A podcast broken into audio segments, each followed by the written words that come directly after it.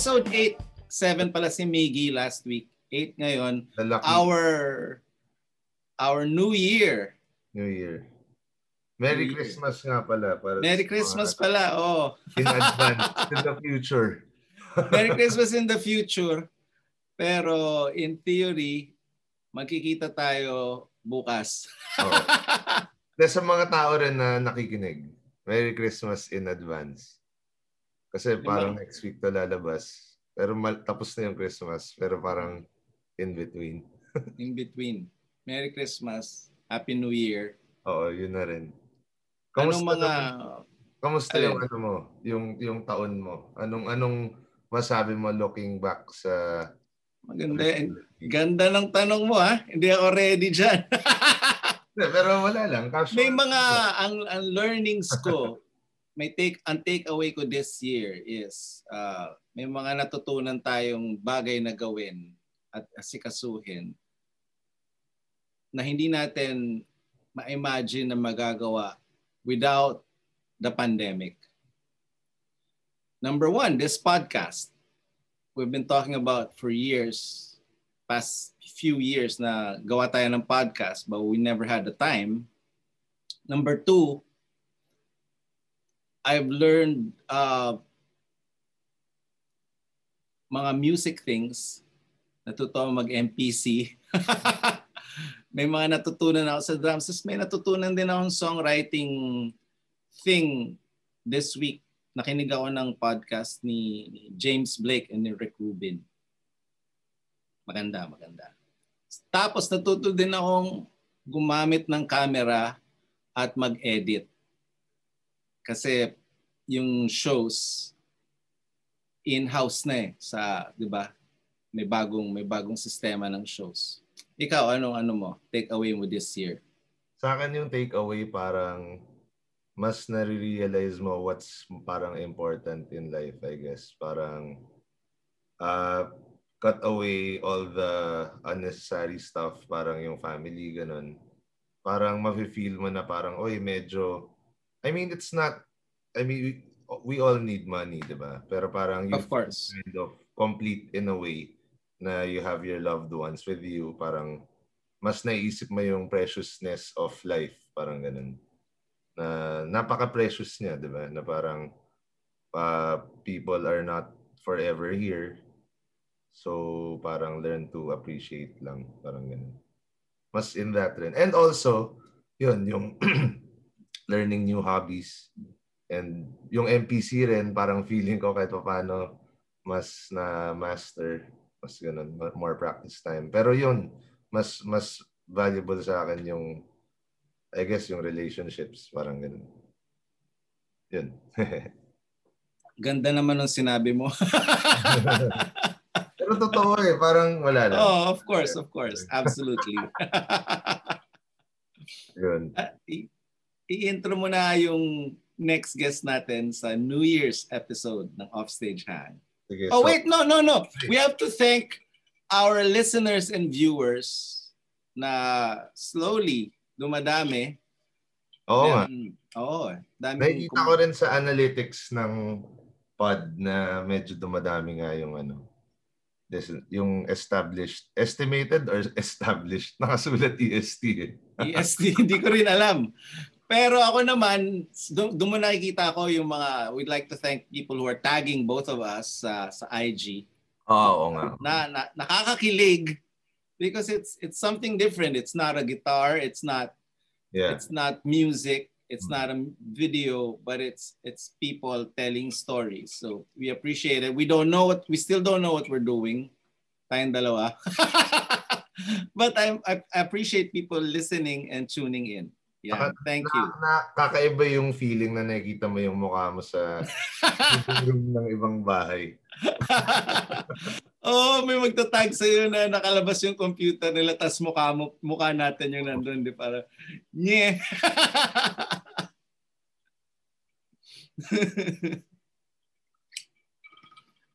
okay, game. Intro. Intro.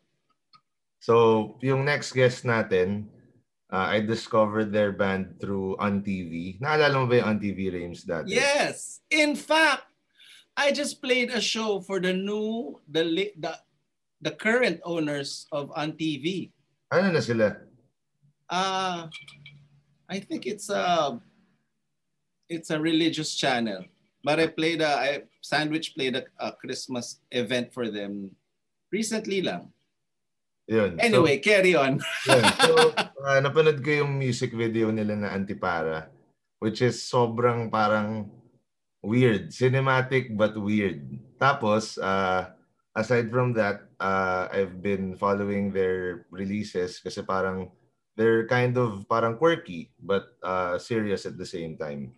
So our next guest is the frontman of one of the, for me, one of the most important bands in OPM. Uh, they came, I agree. They came out in a time when uh, metal and heavy music was the norm. Uh, but uh, their approach, their release was different. Uh, for, from time to time, uh, uh, for me, they have stood the test of time. They've proven that they've been excellent musicians and hit makers. So our next guest is none other than Jugs Jugeta of the Itchy Worms. Jugs! Tulog ata eh. Hindi. Uh, baka... Ang ganda nito, pipicturean ko to.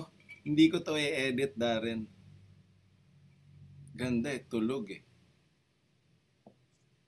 Nag-message yata siya eh.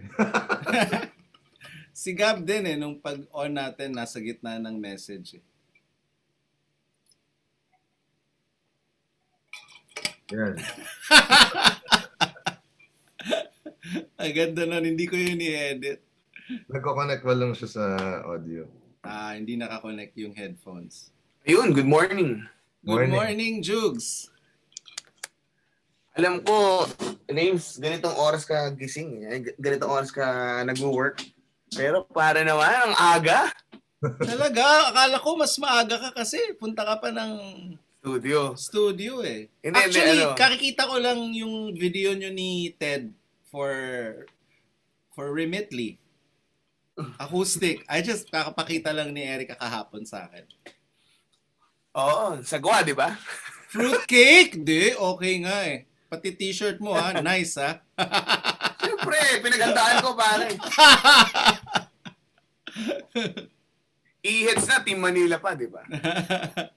Para, kaso wala akong ano, DND, sorry. but, that, that can be arranged. ah, okay, sige. Walang problema. Tatanggapin natin ang buong buo. so, uh, what's this ano? What's this thing? Uh, how do you how do you do it? Actually, Simula, tambay lang. Oh, ikaw, ikaw, go ahead, Darren. Tambay lang naman. Tapos, uh, yun, we get to know, for me, as a fan, uh, I wanted to get to know yung idols, quote-unquote na eh, ano, idols more. So parang, we started this Yuck. Yuck. idols. quote-unquote. We want to know from the start. Let's start. Uh, tell us about Wait, are we recording now? Of, yeah. of course, kanina pa. Oh my God. Hindi ko to, hindi ko to i-edit. Okay yung intro na yun, nagte-text ka eh. Ano? Ganun eh. Ang ganda ng intro sa'yo ni Darren Jugs. Sobrang ganda. Oh my God. One of the most can, important. Can we do a replay? Hindi. Pwede ang ganda nun. Kasi sabi niya, one of the most important Nakakaya bands. naman pare. Ang ganda. Paglabas, nandun ka sa screen, mga two minutes kang nagaganon sa phone eh. Tapos kami, Jugs! Jugs! Sobrang ganda nun, Jugs. Edit. Edit. Hindi. No, no, no. Okay, okay, okay. That's, okay, okay, okay, okay. Anyway, tell us. Sorry, sorry. Where, where where you grew up and how how was it sa bahay? Do you have siblings, mus- musical parents? Tell us about that. Wow, I love that. Uh, I grew up here in La Loma. So this this building used to be um, a series of uh, apartments which the family owned. So the land was uh, siguro ano, one, two, siguro mga six or seven um, houses. And we lived dun sa last one. But uh, nung siguro mga 10 years ago, um, giniba ng, per, ng, ng mom ko yung, tsaka ng kapatid niya, yung, yung house. And then, nag-build ng low-rise condo. So now, I live here. So I'm, uh, ano, um, uh, a 100% Laloma person. Yan, as much as uh, Ever since. ever since, ever since. So I was, I was, I grew up here in this neighborhood. Um, I used to, ano, to, yung, yung mom ko, ginigising ako dati every 5.30 in the morning um, by playing the piano. Um, Wow. Oo. Ah, kasi lakas eh. 5.30 kailangan gising na ako kasi para umabot ako sa school ko sa Xavier kasi ang layo ng Xavier from from La Loma eh. Yun. Um, yun yung mga naalala ko, mga Ilocano songs, tsaka, tsaka yung mga lumang When I was just a little boy, mga ganong piano na tinutugtog ng mami ko. Hindi siya classical, hindi classical yung tinutugtog ng mami ko. Um, Pop so yun. songs. Pop songs. The pop songs of her time. Of her not youth. of oo, of our our our youth. Yes. Ganun. Tapos how Yun. did... Sige lang. Sorry, sorry, sorry, sorry, sorry. So, uh, how did you get into music yourself or playing instruments? Aside from... Um, like all kids, uh, we were all forced to play the piano when we were young. yeah. Um, unlike all kids, I was forced to play the piano and the violin. But I was flat-footed. I still am. So, um, my first teacher um, had me standing up for one hour playing the violin. Eh, pare naman, pag bata ka, one hour is like hell. Forever. Para kang, para kang ano, para kang tinotorture, para kang sinabi mo, detention ka. Kasi one hour detention yun eh, di ba? So, pag, parang tu- mag-aaral lang ako ng violin, tatayo pa ako. So, doon ako sa piano kasi nakaupo yung piano eh. Wala kang choice eh. Di ba? So, masaya, masaya yung nakaupo eh. um, so, I, I, I stopped uh, the violin lessons and then um, I continued with, with the piano lessons. At that time, hindi pa naman uso yung pop piano eh. Wala, I guess wala pa namang ganun noon eh. So when you take piano lessons, um, classical talaga yung kailangan mong aralin. So you had to learn the music theory, you had to learn the, the notes, um, yun. So marami kami, marami akong um, piano teachers noon. Um, yung isa nga naging um, ano to? Inaanak ng mami ko. But uh, yung pinakamatagal kong school of piano was in UP. Um, Oh. Abelardo Hall. so, um, since grade school, grade school hanggang high school, uh, meron doon parang extension classes, di ba, Rains? Yes. Um, so, every Saturday, pumupunta kami doon sa Abe- Abelardo Hall sa school, ah, ano tawag doon? College of Music ng, ng UP. And then, meron doon mga lessons. Uh, una, may piano ka. Tapos, meron kang music theory, meron kang voice, meron kang composition, wow. meron kang, meron nga akong angklong, meron nga akong angklong doon, pare. Wow. Tsaka yung mga ganun yun. Mga iba-ibang ano. Oh, so ibang klase talaga yung So nakakatuwa, nakakatuwa dun sa na na finorce akong pumunta doon. Alam mo 'yon? Um, ilan, pero ilan kayo? Ik- ikaw lang mag-isa o may mga pinsan ka and siblings? ako lang, ako lang kasi ako yung bunso eh. Okay. Um yung ibang pinsan ko na na kabatch ko, wala, walang hindi hindi nila trip eh. Mm. Oo. Ako lang yung may trip ng music eh. Hanggang ngayon yata. Yun. So, um, pero nung, nung third year high school ako, eto maganda to, Rims. ah. Nung third year high school ako, um, syempre, ano ka na eh, medyo gusto mo nang gumimik, di ba? Hindi mo na trip yung Hindi ko man trip mag-aral eh. eh parang mag-aaral ka na Monday to Friday, mag-aaral ka pa ng Sabado, di ba? So parang eh hindi ko na, hindi ko na sineryoso yung yung lessons ko sa music uh, theory and whatever. So hindi na ako pumapasok sa UP. Papasok ako, tapos alis ako. Alam mo yun, yung mga para medyo bulakbol ng konti. Um, tapos natututo na rin ako mag-guitar kasi at that time, grunge time yun eh. Tapos, bado yung piano nun pare, promise. Hindi ko alam kung may kung maiintindihan mo yun, um, Darren, pero ano eh, at that time, pag nag pag may piano yung banda mo, ah hindi ka cool. diba? diba? Yeah, ganun diba? Mas iba na. Ay, Nirvana, may piano ba yung Nir- Nirvana? Wala, di ba? so, bato yung, bato yung keyboards noon, pare, lalo na yung... Sa, anong mo school naman yan? Anong school yan? Ba yung keyboard? Sa Xavier o sa Eh, Ateneo? lahat! Sa lahat!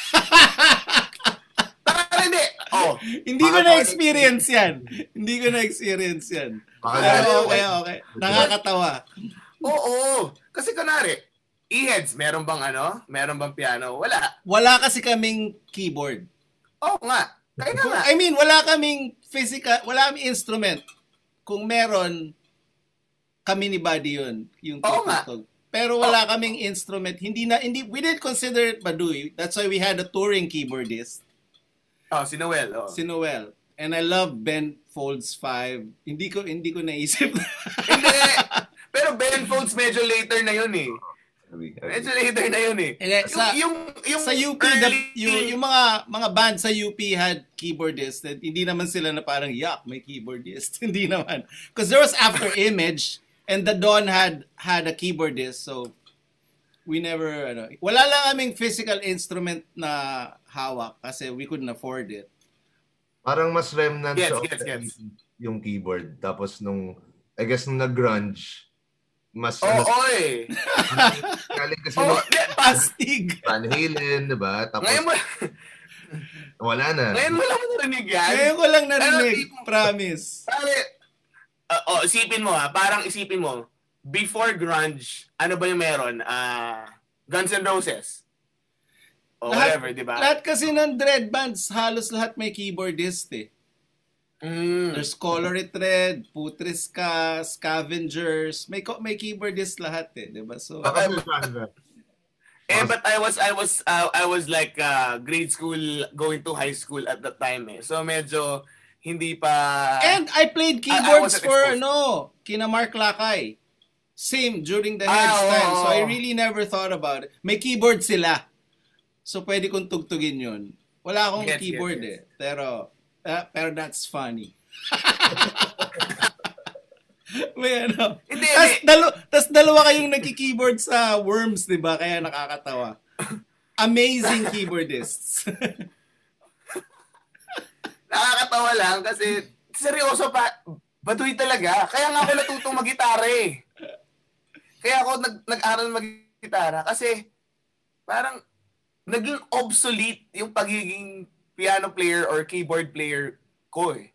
Alam mo yun? si ang keyboardist ng Guns N' Roses si Axel Rose. Tama, oo. Oh. Malaki.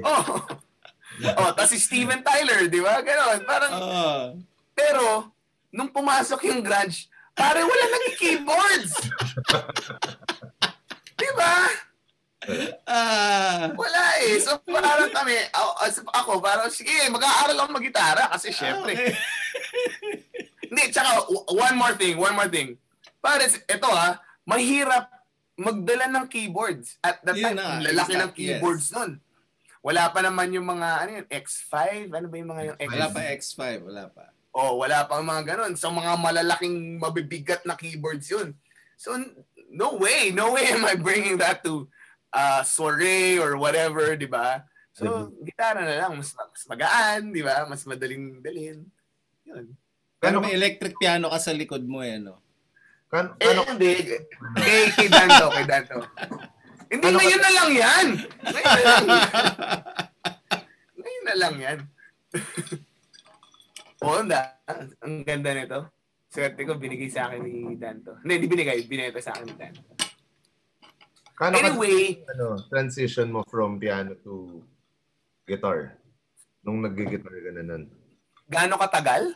Gaano kadali yung I mean, may back- kadali? eh, di ba, sa scales. Tapos, nag, yung transition mo to playing guitar, gaano ka yung transition? Ah, medyo madali because ano eh, yun na nga because I I had lessons um since I was a kid. Um al- alam ko medyo madali na lang kasi ang- mas madali talaga yung keyboard pare. Hindi ko alam ha kung kung kung ganun yung pinanggagalingan mo. Pero mas maganda sa lagi lagi sinasabi ng mga tao mas maganda kung matuto ko muna magpiano and then learn guitar which what was what happened to me. Um yun. So I have a medyo question. madali. Yes. I have a question. I we've never asked this. Para do you see the chords in your head as guitar chords or keyboard chords? Because I see them as piano chords. I always see them as piano chords, not as guitar chords. Kunwari, ah, sinabi sa E minor, hindi ko nakikita na nakaganon. Nakikita ko na nakaganon. Hindi ganon, pero Oo, ganon. nakaganon. Oh. diba? Pia- piano, piano keys yung nakikita ko pag sa Alright, E minor, kahit gitara yung hawak mo. Ang nakikita ko yung shape, yung shape ng... Ikaw, ano sa'yo? Mo, hindi ko alam. Eh, Ano? Exactly nga. Kunwari, okay, give me the chords of, of, of, of your latest song. Anong nakikita mo chord? Kunwari, E minor. hindi. Hindi, hindi, hindi, hindi. It depends. If if it's if it's our song or if it's a song that I wrote, it depends on how I wrote it. Ah, So if I- yan. if it- Ah, okay. If I wrote it using the piano or if I wrote it using using the guitar. Okay, okay. Ah, good answer, good answer, good answer. Hindi. Good answer, good answer. Valid, valid. Tapos, paano ka nag-transition? Anyway, sorry. I, I- Sige lang. sige, Paano sige, sige. Sorry, sorry, sorry, sorry, sorry, sorry, sorry. transition from le- learning the guitar, tapos, ah, yun na nga, ah, wanting to form bands, ganun. Okay, ah nung high school na ako, nakakatuwa kasi kakakuha ko lang kanina nung high school yearbook ko. Anyway, um, mm, yun nga, dahil nga hindi na siya, hindi na siya uso or hindi na siya cool, alam mo yun. Um, so, I, I, I, nag-ipon ako para bumili ng gitara. Um, yung nung una, hinihiram ko lang yung ano to? Ano tawag sa classical guitar? Ah, nylon, nylon guitar ng tita ko. Um, so doon ako natutong mag mag chords, mag strumming, mag mag- konting mga linya, ganyan. At hindi ko alam at that time na okay pala yun kasi unang-una yung neck ng ng nylon guitar ay makapal. So so matututong mag-stretch yung kamay mo. So nung nag um, lumipat ako to um, electric guitar, ay, dali lang pala eh. Alam mo kasi mal- manipis lang yung ano eh, yung neck ng ng guitar eh. Um, yun. And then yung pinsan ko at pare at this at, at, at that time walang ano ha, walang mga D&D, walang mga J-craft o kung ano mang mga magagandang quality na affordable guitars. Pare noon it was low end or high end. That's it. 'Di ba? James, walang ano eh, wala siyang yung pang pang pang masaya, pang pang budget na maganda, alam mo 'yun, walang ganoon eh. Um, so, wala akong choice kung di bumili ng gitara from my pinsan na, nang galing sa Japan. Ja- galing sa Japan yung gitara niya. So, meron siyang super Ano siya? Musikero sa Japan o... Hindi. Okay. Okay. Mahilig lang siya. Mahilig lang siya. Feeling ko nabili niya sa isang musikero sa Japan. Yung itsura niya, Rames, ha? Teleneck strat body. Super strat body. Meaning, um, dalawang humbuckers na EMGs yung yung pickups, which I didn't know at that time. Tapos may kidlat siya dun sa gitna. Yan, yung tawag ng mga kabanda ko dun, kidlat guitar. Um, may maganda ako story dyan sa kidlat guitar. Pangit ang tunog noon. Pangit ang tunog talaga. Uh, kasi hindi naman bagay sa amin. Humbucker, tapos uh, ah, EMG pa, di ba? Pang metal yon yung, yung ganon. Um, so one time, tumugtog kami sa Aura Cafe. Tapos, kasabay namin, Shirley Beans. si, wait, si Shirley Beans is Mark Abaya. Kelly. Mark Abaya, Kelly. Ah, uh, sino ba? si uh, drummer drummer din nila si Brian? Brian! Ah, oh, galing ko ha. Sino gitarista? Galing ko. Si Jorel. Jorel ba? Might, might have been Jorel, yes. Jorel Corpus. Okay, oh. carry on, carry on. Ah? eh, yung dalawa doon, si Abaya at si Kelly, kaklase ko sa PE eh. Um, they're one batch lower than than I was. But uh, kaklase ko sila sa PE. Anyway, um, for some reason, walang gitara si Abaya at that time. Hindi ko alam na naiwan niya o naputulan ng string, whatever. Lagi niyang nakakalimutan. Ayun, yun, yun. so, yun. Okay. so, the, hiniram niya yung gitara ko, yung pangit kong gitara, sobrang pangit kong gitara. Promise, kahit anong sa mga kabanda ko. Pare nung siya yung tumugtog, sobrang ganda ng tunog. Sobrang ganda ng tunog. Hindi namin, sabi namin, gitara mo ba yan? Oo, oy. so talagang pang pang pang metal yung pang metal yung gitara na yun. Wala lang. In, in fairness, sidebar. O baka hindi lang ako marunong. side kwento, Mark is one of the most amazing underrated guitar players that we know. Tama ka, kahit anong gitara hawakan. Yeah. Kahit ano. His guitar lives under the bed, walang case. Kukunin niya yeah. puro alikabok pag practice. I I can't play it. I it's it's set up wrong, old strings, kalawang, 'di ba? Pero pag siya yung gumamit, ba't, pa, oh, ba't pag siya? Parang ang ang comparison ko actually si jazz kahit anong drum set. Somebody came up to me, si Ryan, si Ryan Armamento of hmm. SVC. Nilapitan ako ni Ryan sa, you guys are playing sa Big Sky Mind.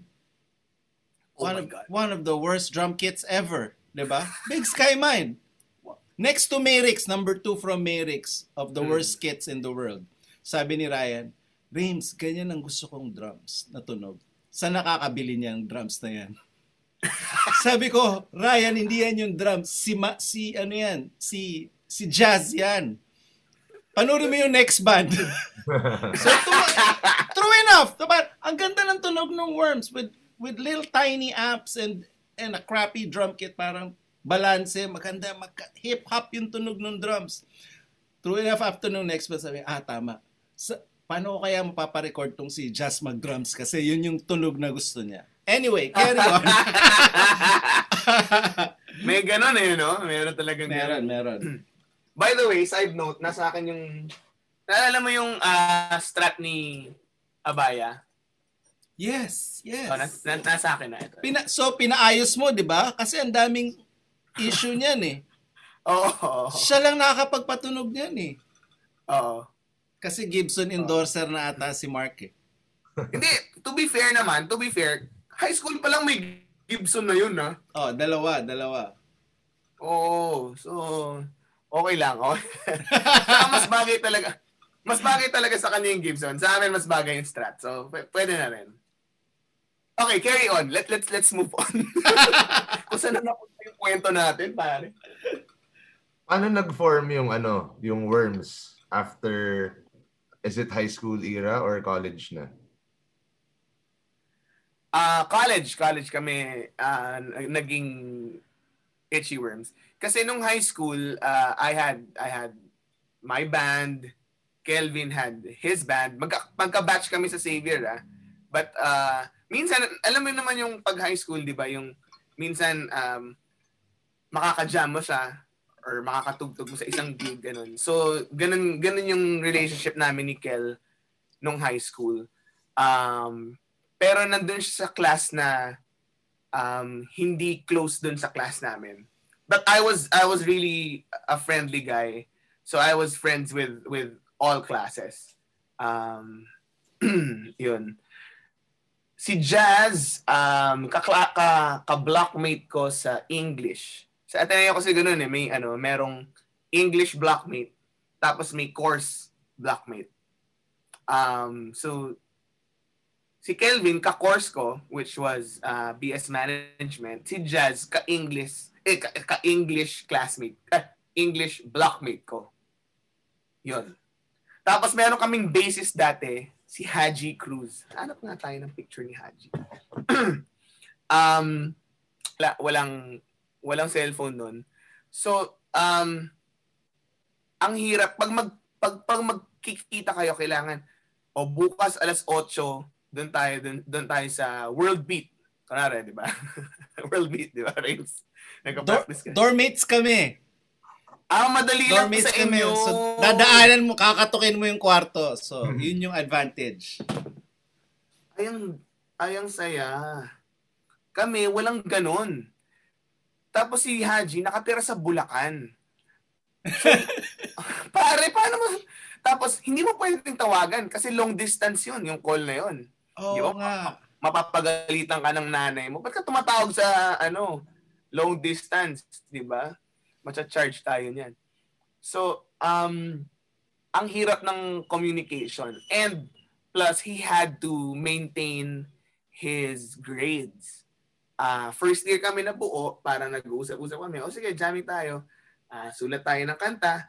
Sali natin sa um, songwriting contest. Ganyan. So, um, okay naman. Okay naman yung ano. Nanalo naman kami nung third ah, gig namin. So, wait. So, it was, it was you, Haji, and who else? Kelvin was the lead guitarist. And then Jazz was Okay. was the drummer. Sa ito pa hindi hindi, hindi Wala na pa si maalala ni. Jazz. Wala pa si Chino. Wala pa si Chino. Okay. Wala pa si Chino. Hindi namin hindi pa namin kilala si Chino noon. Si Jazz Okay. kilala niya si Chino kasi PE classmate niya. Um ano to, sabi ni Jazz sa amin, o ka- kasi kami, kami ni Jazz tsaka ni Kel, kaming tatlo, sabay-sabay talaga kaming mag-lunch. Ah, pupunta kami sa ah, hindi ko alam kung alam niyo yung Sir Vini, yung Yes. dorm Sir Vinny Hall. dorm Yes, yes. Sir Vinny sa sa Ateneo. Akala nga ng mga tao dormer kami dahil lagi kami nandun. Pero nandun kami kasi merong Nipa Hut doon at that time na tapos doon sila nagluluto ng ah, basilog, ba- bacon, sinangag Wow. itlog. Um, medyo mura lang tapos kami-kami lang yun nandun kasi nga mainit, mal- malayo siya, hindi pinupuntahan ng mga tao. Anyway, tapos meron siyang meron silang cassette tape doon, cassette player doon. Tapos nagpe-play kami ng ng mga cassette namin, magdadala kami ng siguro mix or siguro ah naalala ko si Jazz may merong ano eh best of ah, Juan de la Cruz or what best of Pinoy rock, mga ganon, mga ganon yung mga pinaplay namin doon. Anyway, sorry ang daldal ko. Ah, Perfect, ako perfect. Yung band nyo, yung una nyong band. Yun, With Haji. Okay. Um, sabi namin, at that time, we, we, we still had, kasi first year college pa lang ito, no? we still had um, our own bands. But, syempre, hindi naman na talaga kasi college ka na, tapos high school band mo yun eh. So, hindi mo na alam kung magkikita pa kayo kasi hindi naman sila nag-Ateneo, hindi naman ako nag, kunwari, UP or nag-UST. So, hindi ko alam kung makikita, makikita pa ulit. So sabi namin, oh tara, ano, gawa tayo ng parang side band. Hack side band dito sa Ateneo. Ito yung band natin. Ah, total, magkakatambay naman tayo lagi, ganyan. Sige, okay. Tapos sabi ni Jazz, ah, sige, pero keyboardista talaga ako, ha? hindi ako drummer, ha? Sabi niya. Pag makahanap tayo ng drummer, um, na siya. balik akong keyboards, ha? Awa ng Diyos, 24 years, drummer pa rin namin siya. Hindi, galing talaga eh. Magaling talaga. Unang jamming namin. tingin na kami ni Kelvin, sabi ko, galing nito ah. sabi ko, tas partida, hindi pa yun yung first instrument niya, di ba? Ayop talaga yung jazz na yan.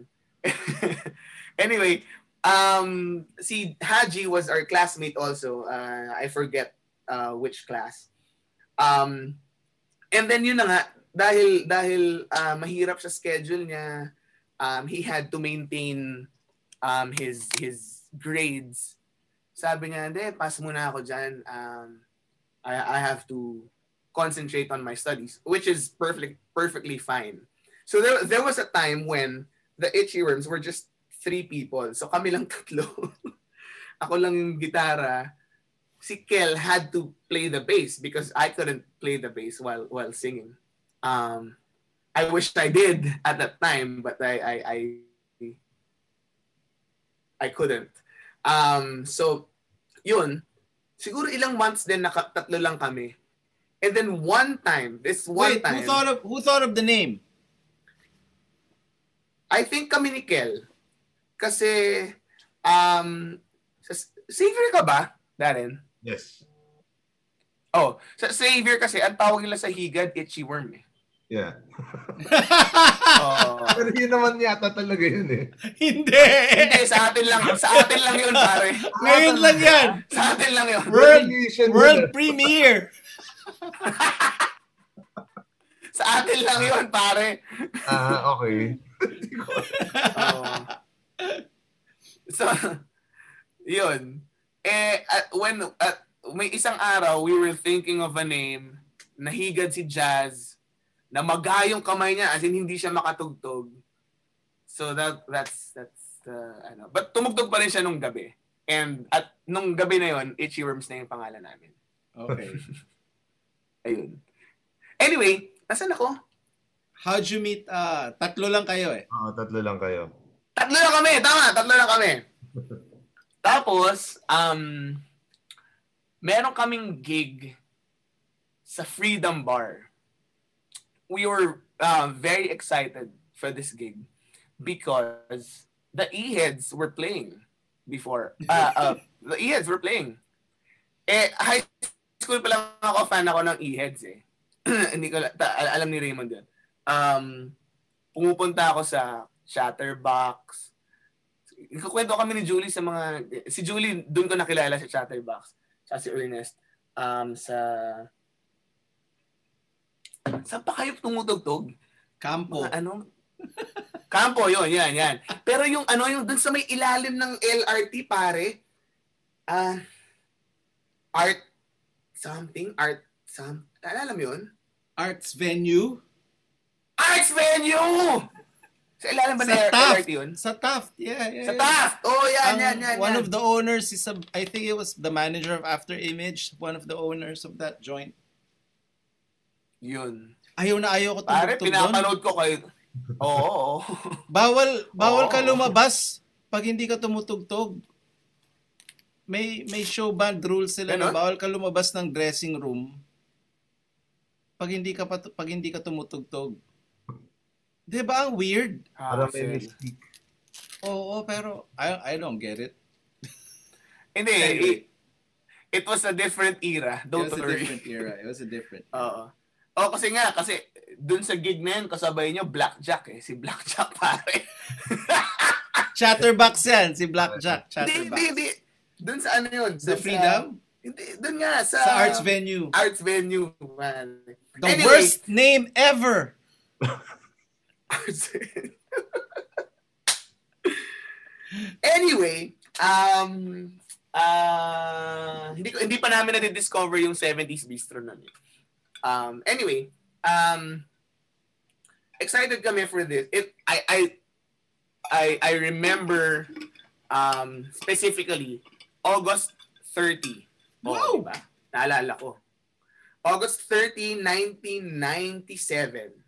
Oh, di ba? um, nung panahon na yon, um, yung Itchy Worms, we, ha- we had original songs and we did uh, covers of, of the Beatles. uh sa So one time tumutugtog tumugtog kami um sabi ni Chino, jam naman ako sa inyo dyan sa gig na yan, sa August 30. Ah, sabi namin, anong anong kanta? Ah, come together. Sige, sabi ko, sige, game, game, game. Tapos, excited kami kasi magiging apat kami that night. And then, may chance pa na mapanood kami ng e-heads. O, di ba? Pero hindi, late kayo dumating. eh. As always. Sorry. late kayo eh! Tumugtog kami 9, parang kayo mga 11.30 po, 12 pa yata kayo. Tanungin mo kay Julie anong call time. Anyway, yun, ah so nag-jam si Chino with us and then it was parang ano, parang it was like um magical. It was like love. Yung ano, yung it it fit like a glove. Alam mo yun, yung mga ganun, yung mga walang ano, walang walang hassle, walang arte. Parang swak na swak siya eh. So si Kel, nagparaya na lang. Sabi niya, sige nga, bayista na lang ako. Kasi gitarista talaga si Kel eh. Gitarista namin, lead guitar siya eh. Pero, hindi, magaling talaga si Chino eh. Yun, so swak na swak siya sa amin and since since that day, August 30, 1997, kasama namin si Chino. Tapos from then, how did you guys, kasi parang yung next is, you, you came out with Antipara as the first parang public, I guess, single nyo. How did you, uh, how did you, what, what was your experience making the album and the song? Uh, be- before that, uh, uh, di ba we, we wrote songs nga. And then there was this show back in the 90s called In the Raw, Oh. Hmm, hosted by Mr. Francis Bru. Uh, so eh, that was fun. Um, nag-record kami ng demo, three-song demo kay Mark Lakay kasi nga, we're big fans of the E-Heads. And uh, we knew Julie, so sabi na, hook up mo kami diyan kay Lakay kasi meron siyang four-track um, studio, four-track recorder. Um, tapos nag-record kami sa bahay ng drummer ng The Weed. Tama ba? The Weed. Si Jay ba pangalan nun, James? Hindi ko maalala yung name eh. Pero, yeah, yeah, yeah. The Weed. Oo. So we recorded, uh, Na hindi Ah. naman sila long hair. hindi, hindi. hindi, oo nga. Ateneo ba sila? Ateneo o UST? I'm not sure. hindi ko alam eh. Basta si, basta, si, through Lakay yun eh. Through Mark, yes. Oh, Through Mark through, Lakay. through Mark Lakay namin siya nakila, namin sila nakilala. Anyway, so we recorded uh, four song demo. Uh, ay, three song demo. Tapos yun yung mga sinasabit namin sa mga um, mga venue or whatever, mga orgs. And then sinabit na din namin sa In The Raw. Kasi nga, nag- they, they were looking for bands with original material. Eh, para isipin mo naman nung panahon na to, una, unang-una, ano yun, analog, di ba? Tape, tape yung four-track recorder. Um, tapos wala pa kaming alam sa intonation. Meron naman kaming tuner, pero wala kaming alam sa intonation. Alam mo yun, kala ko pag pinalitan mo ng strings, okay na yun, pareho pa rin yun. Yung pala kailangan mong i-intonate. Hindi, hindi ko alam yun. So, long story short, when we gave the demo to Francis Brew, he played it. Sabi niya, wala sa tono yung gitara, yung gitara ko. Actually, yung gitara ko yung wala sa tono. Kasi si Chino, gitarista yun eh. Ako hindi.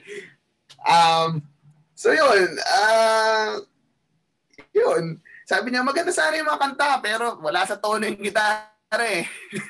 At least, yung gitara yung wala sa tono, hindi yung mga kumakanta yung wala sa tono. So, okay yun. Um, so that was our, our big, big break. That was our first break. Um, feeling namin, napanood mo ba pare yung ano, Dara, napanood mo ba yung ah, That Thing You Do? Yeah.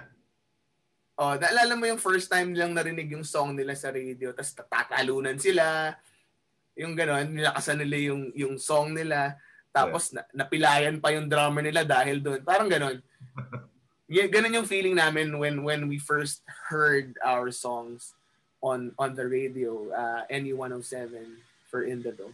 So nakakatuwa. and then after that, uh, we were able to progress. We had we had uh, a single called Happy House. Uh, we were able to record it uh, because of NU, and then we got a um, a deal with with Viva Records or Neo Neo, Neo Record. ba yan? Yes. I'm not I'm not sure.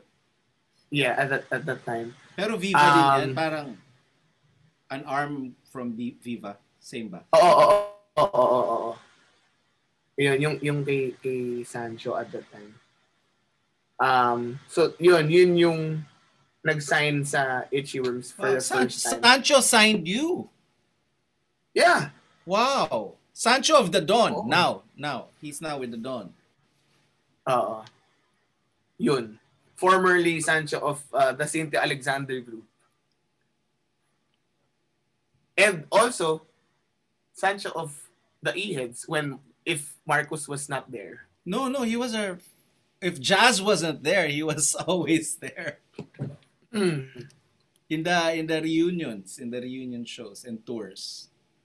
Nung, nung nag E-Head sa Savior, si Sancho yung gitara eh. At talaga. Pinulot. Tapos naputulan siya ng string, tapos kinuha ko yung string. Fanboy! anyway, hindi alam yata ni Sancho yun. Um, so siya yung nag-sign sa amin sa Viva and then yun, a- ang nag-produce nung nung album was first album namin, Little Monsters Under Your Bed was Buddy Zabala and Sancho Sanchez. Ang weird ng Sancho Sanchez, parang Jugs San. San, Sancho na lang. Oo. Oo, Sancho Sancho na na lang. Oh. Parang Jugs, Jugs na lang. Huwag na Jugs Hugueta. Di ba ang pangit, di ba? Sa, post, Anyway. sa poster, lalagay ko Jugs na lang. Walang, ano. Jugs, itchy worms, di ba? It's okay, whatever. Hindi, it, hindi. I think it's okay lang siya sa ano, pag nakasulat. Pag Pero sinabi. pag, wait, okay. pag sinabi, ang awkward eh. okay. Um, anyway, so yun, ah nag-record kami ng ano, ng ng album sa Tracks, the legendary Track Studios where the E-Heads used to record. So parang again, it's like ah, dito sila nag-record. Dito kami magre-record kasi idol namin sila eh. Parang gano'n. Um, so nakilala namin si ah Angie, Angie.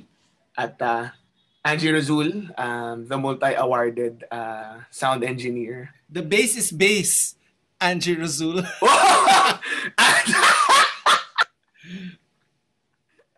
Ba't mo alam yun? It's our most important lesson. Tell tell tell them about it. Uh, the most important lesson from Angie Rasul. Tell them about it. Tama. you were trapping me pala. That's why you asked No, no, no, about no. Antipare. No, no, no. This is not a trap. No, no. It it was Darren. I I know it. I know it. It's Darren. Hindi ko nga alam yun. we were recording Antipara. Okay, for uh, actually yung Antipara, hindi kami gumamit ng click track for that song. Kasi it it nag-change siya ng 4/4 and 3 3/4. so mahirap mag-click track, so, I I guess. And um mayabang pa kami noon eh. So sabi namin, hindi namin kailangan ng click track. Si Jazz ang click track. so anyway, si Kel nag nag ah nag ano ng bass, nag ah, overdub ng bass. Tapos meron siyang gustong gawin na bass sound na synth synthy or something na i-overdub niya dun sa bass or hindi ko alam, hindi pa yata uso yung split signal dati, hindi ko hindi ko alam eh kung kung meron tayo nun noong panahon na yun, James. Kasi 24 tracks lang yun dati eh, ng, ng tape eh. So, kailangan mong planuhin yung mga um, tracks mo. Um, so, he wanted, basically, he wanted an, uh, a, a synth effect for his bass, for that, for that track. Tapos, take siya. and true enough, uh, ano, um, medyo magulo nga naman. Kasi di ba, may, may synth, tapos meron ka pang um, totoong bass. Basta sinabihan siya ni Angie, Chong, bass is bass eh. Tanggalin mo na yung bass synth. Chong, bass is bass.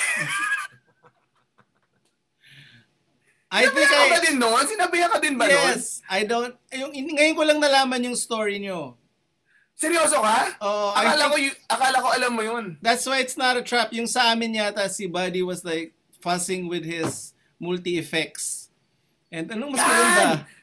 Ano mas maganda? Ito, ito, ito, ito. Chong, bass is bass. Basis space! Ah, seryoso? Pati si Buddy? Kaya nga, eh, it's the greatest lesson of uh, I bring to this day. Bass is bass. Oh my! Thank you so much, Angie, for uh, teaching us a lesson. Hindi, seryoso kasi, ano eh, totoo naman, tama naman, kasi kailangan mong tipirin yung 24 tracks. You only had 24 tracks. You can bounce, you can bounce tracks, but it won't be the same. Ewan. Di ba? Hindi naman ngayon, pare ngayon, ang normal song, 100 tracks eh, di ba? Whatever, kahit ilang tracks yung gusto mo, basta malaki yung memory mo. Pero pare, kailangan mong tipirin. So, pag sinabi talagang, parang bass is bass eh. Ba't mo palalagyan ng synth yan? Hindi naman maririnig. Bass is bass. Doon ka sa bass. Di ba? Uy, Angie, baka magalit si Angie dito, ha? Hindi. Hindi. Di- ano yun? Malaking ano yun. i-guess namin si Angie one of these days. Oo. Definitely. Daming, Tsaka, tapos, daming tsaka, chismis ano yun? nun. Oo naman. daming Huwag kwento. mo lang kami lalaglag, Angie, ha? Hindi, tsaka pag, tsaka pag nandun ka sa studio, syempre, ano niya yun eh, baluarte niya yun, di ba? Siya, siya yung engineer eh. Tapos parang, um, pag sinabi mo, hindi, Angie, ano, i, pwede ba natin i-EQ yung ano, yung ganito? Sa papakita lang niya yung mga Golden Dove Award niya. Oh, nakita mo ba to? Kausapin mo ako pag kausapin mo ako pag may ganyan ka na. hindi, hindi, hindi naman ganun yung pagkasabi niya. But, pa, kumbaga, parang, may, may award ako eh. Ikaw, may award ka na ba?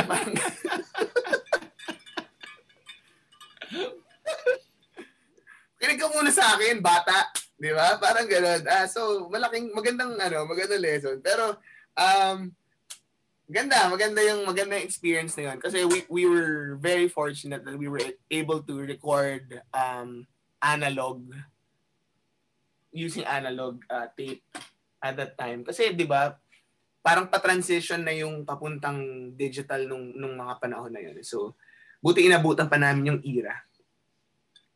Saka naalala naalala ko nung time na yun, nung lumabas kayo, parang, uh, what, uh, parang medyo parang mas new metal and medyo rapcore, di ba? So parang, what, Yeah. like, naalala ko nga, I had the compilation ng Pulp Freak show. Tapos nandun kayo, di ba? Wow. Noong 2001. Anong Andun- kanta yung nandun namin? Antipara. Antipara. Oo. Ah, talaga? Tapos, yun nga, parang as a young gun dati, parang iniisip ko, parang ang interesting sobra nung band na to. Parang sob, hindi, mabigat din, pero hindi siya parang as Scream, Scream and, you know. So, yung question ko lang, parang what was it like for you guys nung, syempre parang backstage rin, sa scene, iba yung, parang magka medyo juxtaposed yung style and melodies nyo. What was it like parang then? Um, syempre nakaka-insecure, di ba? Um, kasi, una, ang gagaling, ang gagaling nila eh, di ba? Tapos, ah ang dami lang tattoo, ang, ang long hair nila. Tapos kami, nakaganito, naka, mukha kami, isipin mo Weezer, tapos kasabay nila, kasabay ng Weezer yung Slipknot. um, Slipknot mismo! Pero pasok. Galing, meron pasok. Oh, mismo yon. Di ba? Ano eh, syempre parang nakaka, nakakapanliit, alam mo yun. Um, but they were, they were, they were nice. They, they were, they were, ano, wala naman yung mga, wala naman yung mga, huy, hindi naman sila bully na, Di ba? Hoy, walang kulang kayo ng distortion. Wala namang gano'n eh. actually, actually, all the bands were nice people. It's the their audience were scarier. The territorial, Yes, yes, the yes, territorial audiences are scarier, di ba? Parang the bands, the bands have always been nice. May, may mga atenista yung iba eh, di ba? Oo, oo, oo. Tama, oo. Chico Sai. Chico Sai, si si Nino is from Ateneo, di ba? Oo, tama ninyo. Tama. Oo. Hindi, but, pero ngayon, pati audiences, okay, okay na rin yung audiences ngayon eh. Iba na, kaya it- I think it was the fault of uh, LA 105. It was single-handedly their fault na may may may ganun eh. Back in the day. Oo, oo, tama. Tama ka, tama ka, tama ka. Oo nga, nang galing mo ah. Dami ko natutunan sa'yo. bass is bass! Hello! Bass, but the greatest lesson of the day is bass is bass. No, no, no, no, no. Di, na, paano nyo ginawa yung ano, pare? Sa fruitcake, mayroong isang track doon, apat yung bass ni Buddy. Bo, paano, paano, paano ginawa ni... Seryoso, hindi ko maalala. Meron, meron. meron yun, tala mo kay Buddy. Meron siyang track doon, apat yung bass. Binabasa ko lahat yung liner notes nun eh. So, um, alam ko yun. At pinakinggan ko nga, oh, madami ngang yung mga mga matataas, mga ganun, mga gitna. Hindi ko maalala. Tanawin natin sa kanya Tanungin natin mamaya. pag nakita tayo. Ayun. Ayun, sorry to answer your question. Okay naman, pare, walang problema, walang ano, walang discrimination. Actually nung actually hanggang ngayon, 'di ba? Kunwari wala naman yung kunwari, oh, di, metal metal lang dapat or ah reggae lang dapat. Sobrang Ang ganda ng reggae lang dapat. Rasta. Laka dreadlocks. Jugs. Laka Naka dreadlocks, di ka pwede tumugtog. Di ba? walang ano eh, walang walang walang kami-kami ano, walang kami-kami noong panahon na 'yan. So nakakatuwa. Um So lahat din ng mga banda magkakakilala and nagkakasabay-sabay sa gigs. So naka, nakakatuwa. 'Yun. Nalu- nalungkot naman ako kasi nagsara na yung Route 196. Oh, wait. Sidebar. Yeah. Tell us how you got connected to Route 196. Um, through JP actually, syempre. Um, we used to play there all the time. Uh, actually, tumatambay kami doon even before it was Route 196 because uh, they had cheap beer. Lagi kami tumatambay doon. Ako, si Kel, si Ebe, tsaka si Ene. Si Ene. Ene, Ene used to be sandwiches Manager. manager. Oh. Yun. So tumatambay kami doon lagi. Um, and then JP became the owner, or what was the founder. Tapos he made the Jugs and Kel Pizza. so kami natuwa kami kasi lagi kaming, uy, may Jugs and Kel Pizza. O order tayo niyan. Tapos sabi niya one time nung magpapakasal siya, sabi niya, pare, ano, pasa ko na sa inyo to kasi kailangan Anong ko na year to? mag- ano, Anong year to? adulting. Ay, I don't remember. 2012, 2013? Ah, okay. Recent lang. Recent. Oo.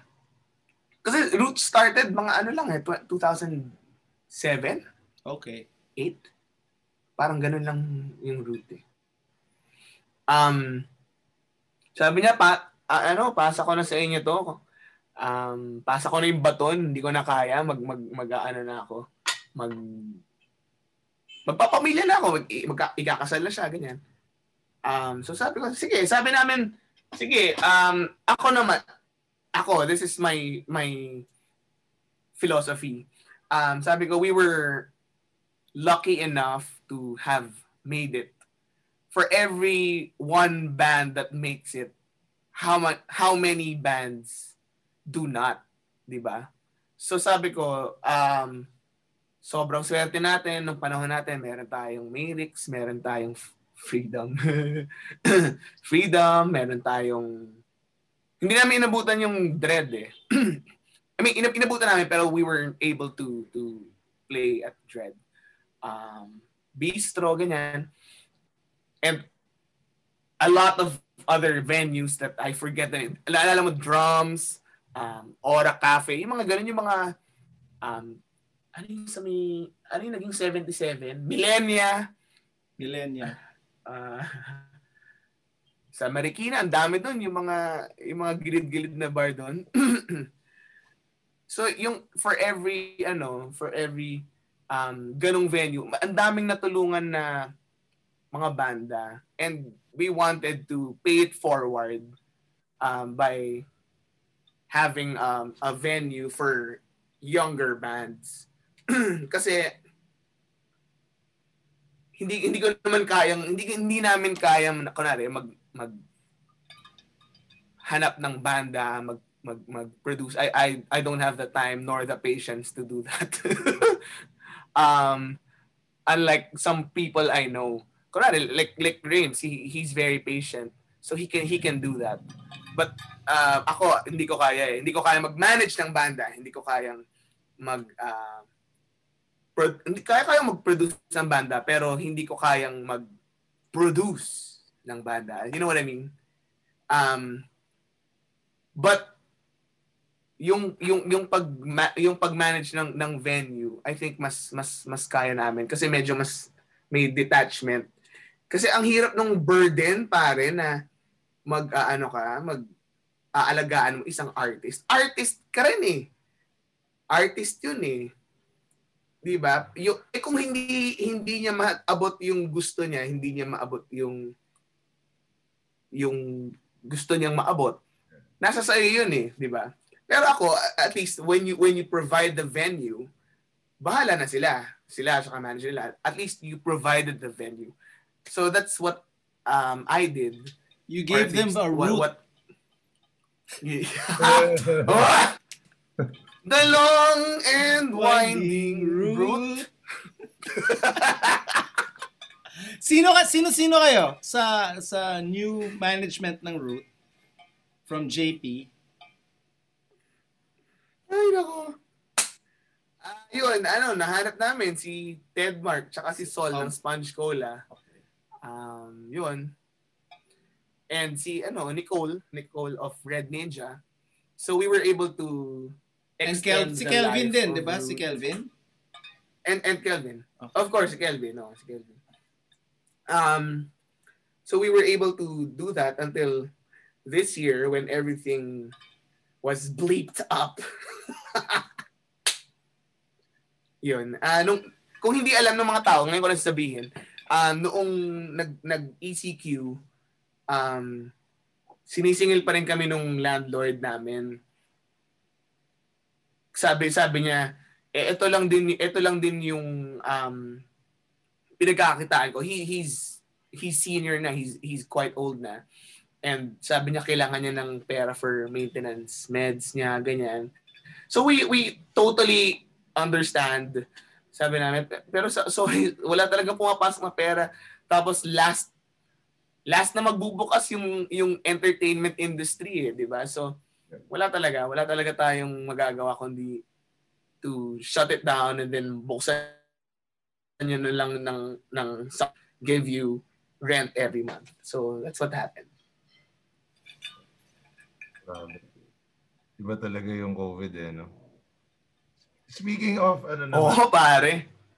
Speaking of bands breaking out, uh, yung, yung breakout album nyo, I guess, would be Noontime Show, right? So, I uh, I think si Rames rin nag-produce, he helped produce that and Buddy. So, ano yung mga experiences of yes. Rames doing that album? um, napakalaking utang na loob namin kay Rames, kay Shinji, tsaka kay Buddy. Seryoso to ha, hindi walang biro eh. Parang pang inuman tong usapan natin, pare. eh, kasi pumayag sila ng TF na ganito lang eh. Hindi, ito ah. Ito, ito, ito. Promise, promise to. Darren, that the budget of that album was 80,000 pesos. That's it. 80,000 pesos. Um, yung time na yun, ang budget ng paggawa ng, ng album was 200 plus, 300. Tama ba, Rims? So, hindi ko alam paano namin paano namin napaka, na, napakiusap si Shinji, si Raymond, si Buddy. Basta sabi lang, basta gawin na lang natin, gawin natin. Tapos bahala na. Alam ko na, alam ko si si Raymond nagsabi sa amin eh. But Um, in in in all honesty, I don't remember the budget, but I remember hearing the songs sa Big Sky on cassette, the demos. And nag-usap kami ni Buddy, Hmm. sabi ko, we have to record. We really have to record these these guys, this this new set of songs. Kasi yung unang set of songs parang tentative, eh, very tentative. And then Mm. sabi ko, guys, you gotta you gotta work harder. this is this is not it's not up to par for you yung ano music nyo. And then you you submitted the next demo. It's like we have to record this, and it was still one of the greatest recording performances I have ever witnessed because you practically played the album almost live. yes, Diba? Diba? The drums and the bass, the rhythm section, the long parts were practically live with minimal, very minimal overdubs. Nahulog na stick lang siguro or but nothing, we didn't fix anything. It was very fast. Recording was very fast. Guitars and then vocals and then guest uh, artists. Diba? Sobrang bilis. If somebody made a mistake, may magpo-push up ka. So, naalala mo yun? Oo! Oo nga! Oo nga! Um, So, walang magkakamali. So, hindi pwede magkamali. Hindi ka pwede magkamali. Oo. hindi pwede. Okay, what was your end? What was your story in the recording? Ah, ang biggest lesson doon, promise ah, was the mindset na alam mo yun, yung first day natin, yung first day of recording, sabi natin, kailangan, sabi ni Raymond, kailangan may theme tayo. Ano yung theme natin? Tapos may nagsabi, hindi ko alam kung sino nagsabi, may nagsabi na necktie. So first day of recording namin, naka-necktie kami. And sabi ko, sa- sabi, sabi namin, bakit? Bakit kailangan ng, ng uniform or whatever? Tapos sabi ni Raymond, kailangan, ano tayo, um, we have one goal uh, and dressing up um, na, na magkakapareho um, will, will, parang subconsciously, parang iisang goal natin. Tama ba yung may sabi mo? Unity. Unity! Yan, parang i- hindi isang look eh. Kasi hindi naman tayo magpipicture nun eh. Di ba? Parang, Wala, walang cameras. We para have- lang ma- naka-mindset tayo. Parang basketball team. Yeah. Yan. Mismo. Which we never had prior to that. Oh, so yun yung pinakamalaking um ambag. As, aside from yung maraming ambag ni Raymond, ah, pero yun talaga yung pinaka malaking ambag na philosophy Yung na ina- necktie. inambag ni Raymond sa amin. Oo, yung necktie. Kasi after that, nagdusuot, nagdusuot na kami ng necktie sa gigs eh. Sabi nga ni Ebe, di ka ba naiinitan sa ginagawa niyo? kaya Yun. pala may necktie. Oo. Si Raymond yun. Si Raymond may kasalanan nun, actually.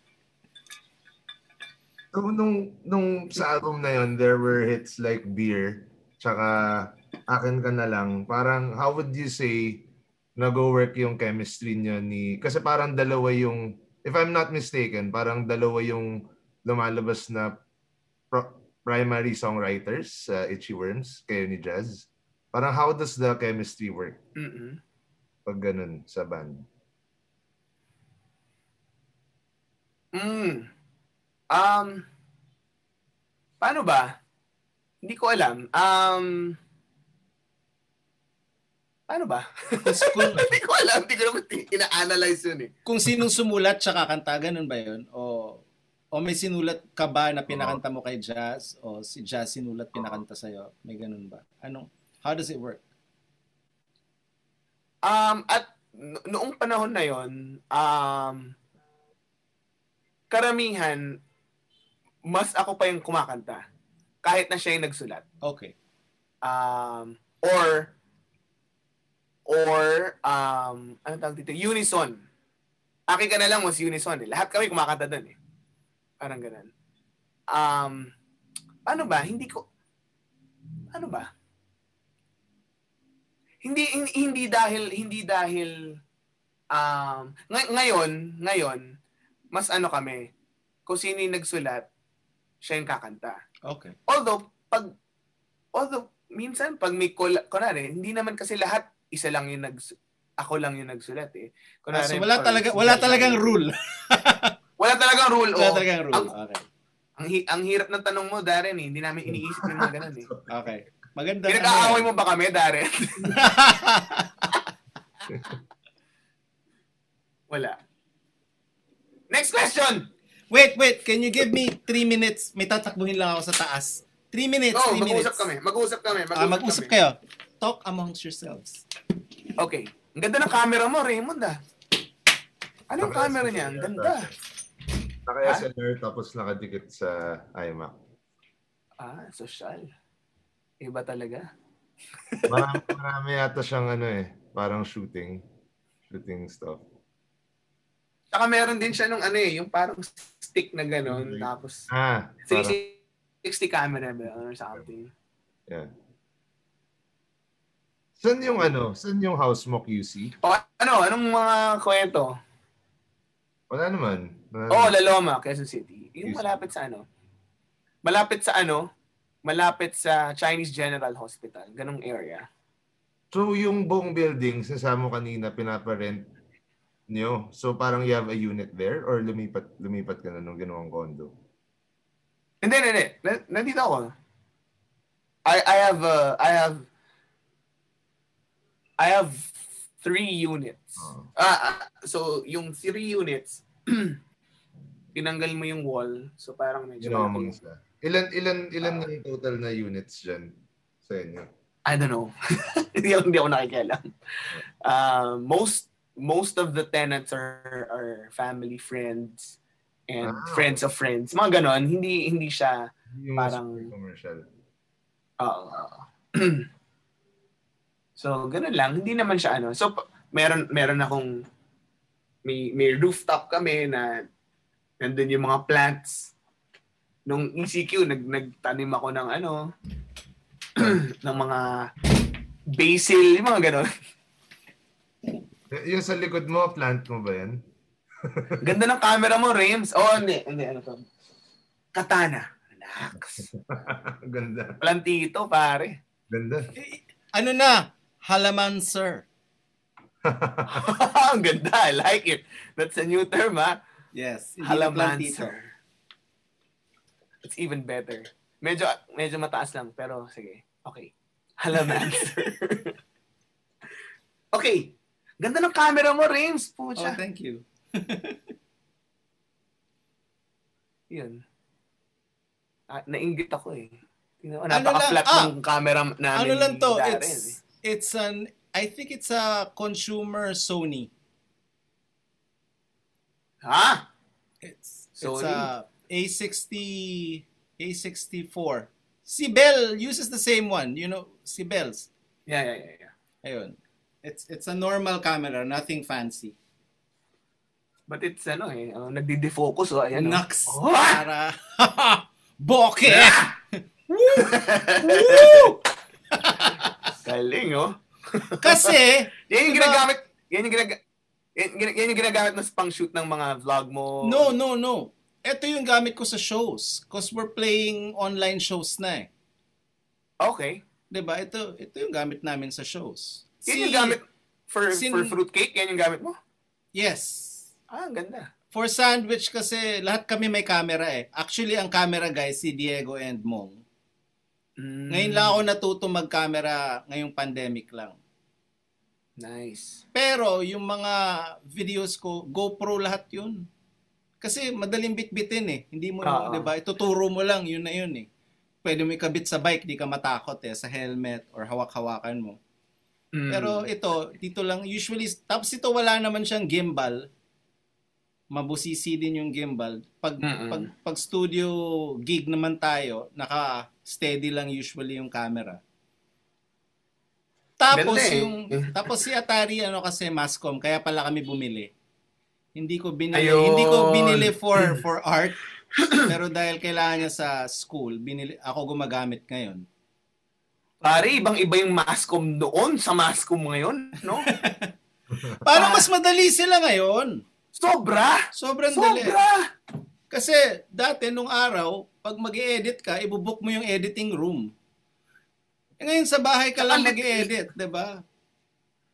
Tsaka digital. Oo, tsaka ang mahal. Tsaka literal, ikakat mo yung tape. Yung tape, oo. Anyway, nasa nga na Darren? Nasa na tayo? sorry. sorry, sorry, sorry, sorry, sorry. Sorry. Let's continue.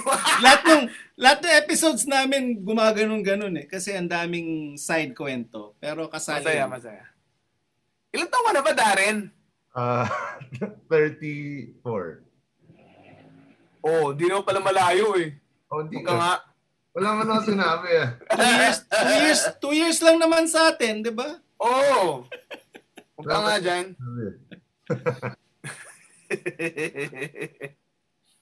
So, you you guys also worked on sa Kami Na Po muna. I guess sila Rames may song rin dun, no? The Apo, yeah, the Apo Yeah. album. How, That how, was huge. oh, how, what was the experience like? Kamusta yun? Um, nerve-wracking. I have a, a very good kwento about that experience. So we, we recorded, uh, ano yung amin? Awit ng Barkada. the original key was D. Um, ginawa namin E. Kami, ni, kami ng Worms. So nung when it was time to play it live, um, sa, saan ba natin tinug, sa I ba tayo SM. tinugtugan? Mega Mall? Yeah, Mega Mall, I think. Oo. So, um, when it was time to hit live, so, okay. Soundcheck kami. Tapos biglang sinabi, guys, Itchy Worms, magja-jam sa inyo yung Apo. Sa, syempre kami parang, wow, hindi, walang, walang, walang ganun sa usapan, ha? hindi, hindi ganun yung usapan natin. Sabi mo, tugtog lang kami. Tapos sabi niya, ikaw ang mag intro So, kailangan ako yung mag-intro. And wala naman akong ganun. Hindi naman ako, ah, hindi, hindi pa naman ako showtime noon. Pre-hosting days. So anyway, pre-hosting days. So kina, kinausap, kinausap namin sila.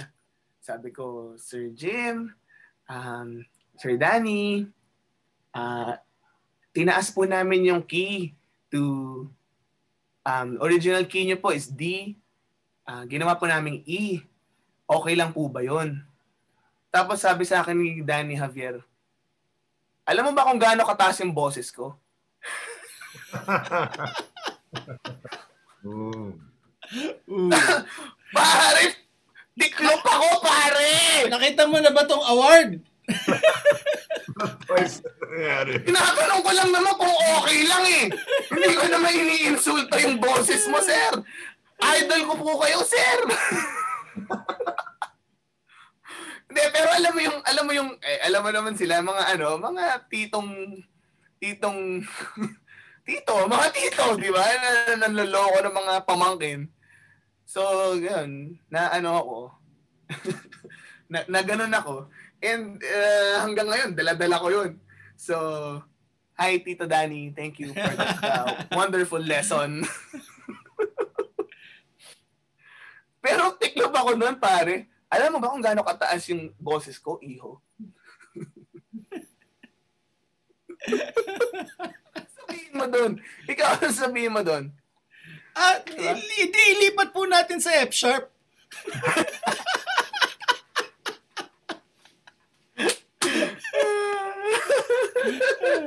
Tapos Bee Gees na yung kanta, di ba? Ginawa na po namin, Bee- gawin na po natin Bee Gees ngayon din. Okay. Ang barkada! Ang barkada! Sana nga ba? Sana nga bang barkada ngayon? Ayun. Pagod ako doon, Rims. Darren, ano next mo? Sorry, sorry. After, na, tapos, uh, nung nag, you guys had two more albums before 2020, which were also um, major. I mean, uh, yung self-titled and yung After All This Time. Parang ang dami ring hits dun sobra. Uh, how how did you transition naman into Showtime despite uh, yun nga, naglalabas kayo ng albums. Kailan ka nag-transition and how did you have time? Transition! Um, actually, ang first choice nila doon si Raymond eh. Oo! Talaga? Nag-usap tayo. Nag-usap tayo Oo, sa, nag-usap kami. sa Tapos- Undoy, sa NU. Pumayag ako kasi akala ko kasama ka. Sorry, Jugs, hindi ko kaya. Pumayag ako kasi akala ko kasama you're, si Raymond. you're perfect for the job. Sabi ko, I can't do it. I can't. Up to this day, I cannot talk in front of a camera. So all my vlogs, all my ano, hindi ako- it's overdub vocals. What are you saying? You're, you're, you're, you're doing it right now. Ah, You're I'm, doing it interview- right. I'm interviewing you, but hosting, no. I was like, can I wish I could. I wish. okay, carry on, carry on. Oh, tapos, Seriously, Darren, Hmm. Raymond was the first choice. Siya, they, they had five choices, okay? Raymond, Chito of Parokya, Jay of Kamikaze, Teddy, and Jugs. We were we were the last choice.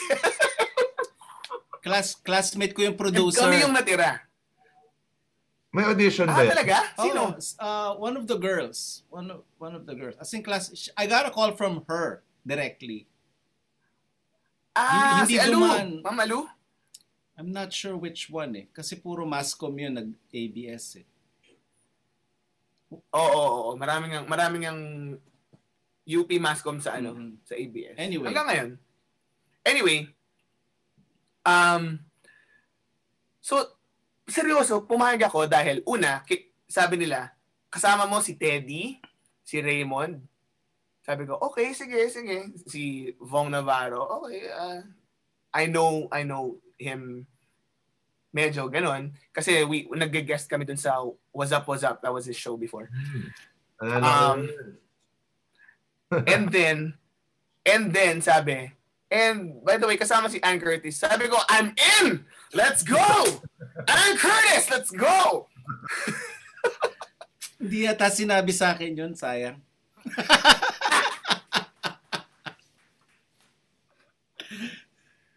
Pare, Ann, Curtis yung nagpapayag sa akin. Kasi crush ko yun dati. Anyway, um, pag, ah, pagdating ko dun, sabi ko, nasa si Raymond? Sabi niya, nandito siya. Wala si Raymond, pare. Yung, yung showtime, it, it was supposed, it, as it was pitched to me, ha, it was supposed to be taped for 13 episodes only. 13 episodes only. Um, every Saturday, uh, parang 6 to 7 p.m. or something. Basta 9 or 9 to 10 p.m. Parang ganon. 13 episodes only. So pumayag ako kasi sabi ko, okay, 13 episodes only. Ah, kasama ko naman si Raymond, tsaka si Teddy, tsaka si Bong Navarro, at si Ann Curtis. O, pwede na, 13 episodes lang. Pare, 11 years after nandun pa ako. Galing. Yung alam mo, sinasabi ko lagi ito, ah lagi sinasabi ni John Lennon, di ba? Sabi nila ni John Lennon, ah life is what happens to you while you're busy making other plans. Yun talaga yun eh. Um, I, I was planning to to get an MBA at that time. I, I remember Before- that. I remember that. Sa Makati, di ba? Mm. Yes, Tum- tumuloy ba kayo? Tumuloy kayo ni, ni Kel, di ba? Si Kel lang ang Si tumuloy. Kel tumuloy. I remember that. Ah. Well, what, what, Yun. uh, anong nag-change sa perspective mo by joining this this big machine, ABS and Showtime, this big show? Ano nag-change sa perspective mo as a person and as an artist? What did it do to you? Uh, That's a great question. Uh, first of all, it wasn't, ano naman eh, it wasn't bigla ang sh- noontime show agad eh. Mm. Alam mo yun, it was a morning show.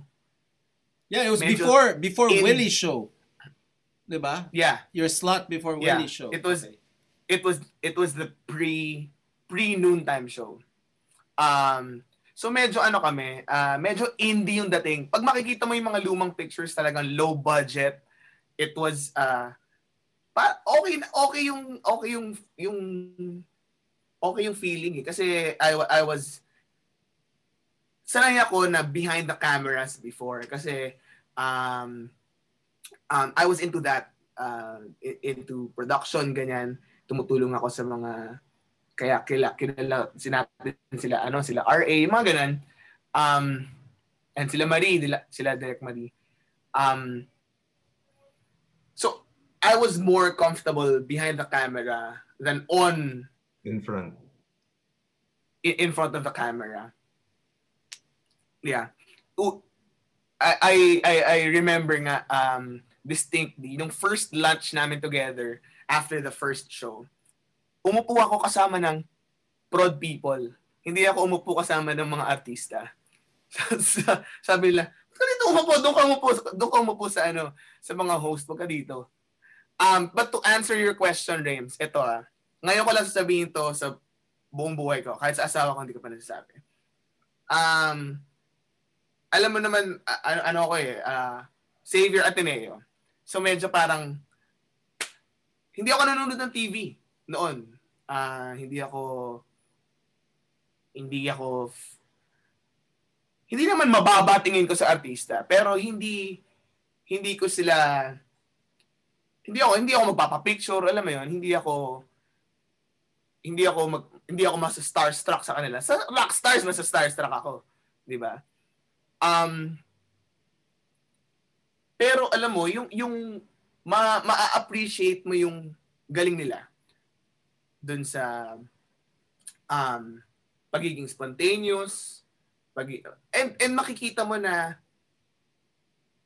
matali matalino sila as in, as in matatalino ma, si si Vong ang, ang nakilala ko siya um di ba Jim Carrey yung yung image niya um slapstick pero malalim siyang tao ah galing niya mag-chess alam mo yun, yung mga ganon, yung mga, halaan mo ba magaling mag-chess si Bong Navarro? Yung, di ba alam mo yun? Yung ganon.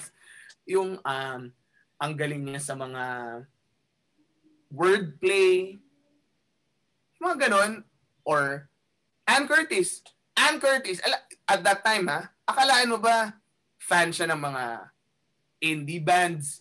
Marami nga siyang mga, mga, mas marami pa siyang alam na indie bands na local and foreign cases sa akin at that time ha. Yung mga ganun, um, so magkakaroon ka ng ibang ibang perspective sa kanila. At least ako, nung nakilala ko sila. So, nakakatuwa. Yun lang. I really appreciate the fact na most people when they go into the to the showbiz side, to the more mainstream side, they they they leave the indie begi- be- beginnings or indie life because because of time. Mostly because of time, 'di ba? Parang but I appreciate Mm. that you've always stayed true and played the Itchy Worms shows ay, magkikita tayo sa sa Mindanao, sa Visayas, and take the flight the next, you would take the first flight the next day, and then to make Yeah. it to showtime, as well as maintaining Route 196, which is the hub for for indie bands in Quezon City. So I really, I'd like to tell everybody that I really appreciate that. 'Di ba? Parang Thank hindi you. hindi kasi madali lang naman na hindi showtime na I don't need this, 'di ba? I'm busy. Mm. I'm busy. I don't have to play the worms. I'm busy, but Yeah. you still have time to to work with with everybody from from Ellie to to the Apo, 'di ba? Parang and still have fun in showtime, 'di ba? Parang anyway. Yeah. Darren, meron ka pang ano kay It, it, it, it was hard ah. Yeah, I, I I know. It's very hard. It is very hard. Hard ba siya schedule-wise? Or As in- reasons bakit siya hard? oh, schedule-wise and uh, sleep-wise. Sleepwise pare. So, isipin mo, isipin mo, 'di ba? Normally, ang ang normal schedule ng banda after ng gig. Unwind eh, 'di ba? Mag mag masaya ang gig, masaya ng gig. Ah, oh, inom tayo, whatever or kaka, sa amin sa Itchy kain yung kain kami. Kain or manunood ng movie, 'di ba? Sanay tayo, kunwari si Rames what what time do you fly out from kunwari after playing um, a, a gig in in. Davao? Noon, para maka-sleep in. Noon, 'di ba? Noon. 'Di ba? 'Yun. So ako, so Anong call time mo sa anong call time sa showtime and what time do you finish taping? The daily episodes. it's live. So it's live. So no, at- but uh, you're there at pre- 10. I know you're there at 10:30. Mga ganun, oo. You, for rehearsals, you go on at 12 until what time? Four. That's Four- that's four or five. that's the whole day. That's the whole day. 10 to 4. But it- that's the whole day. Hindi, matagal na nga ako hindi nakakapag-boto dahil doon eh. Totoo. Kailangan bumoto.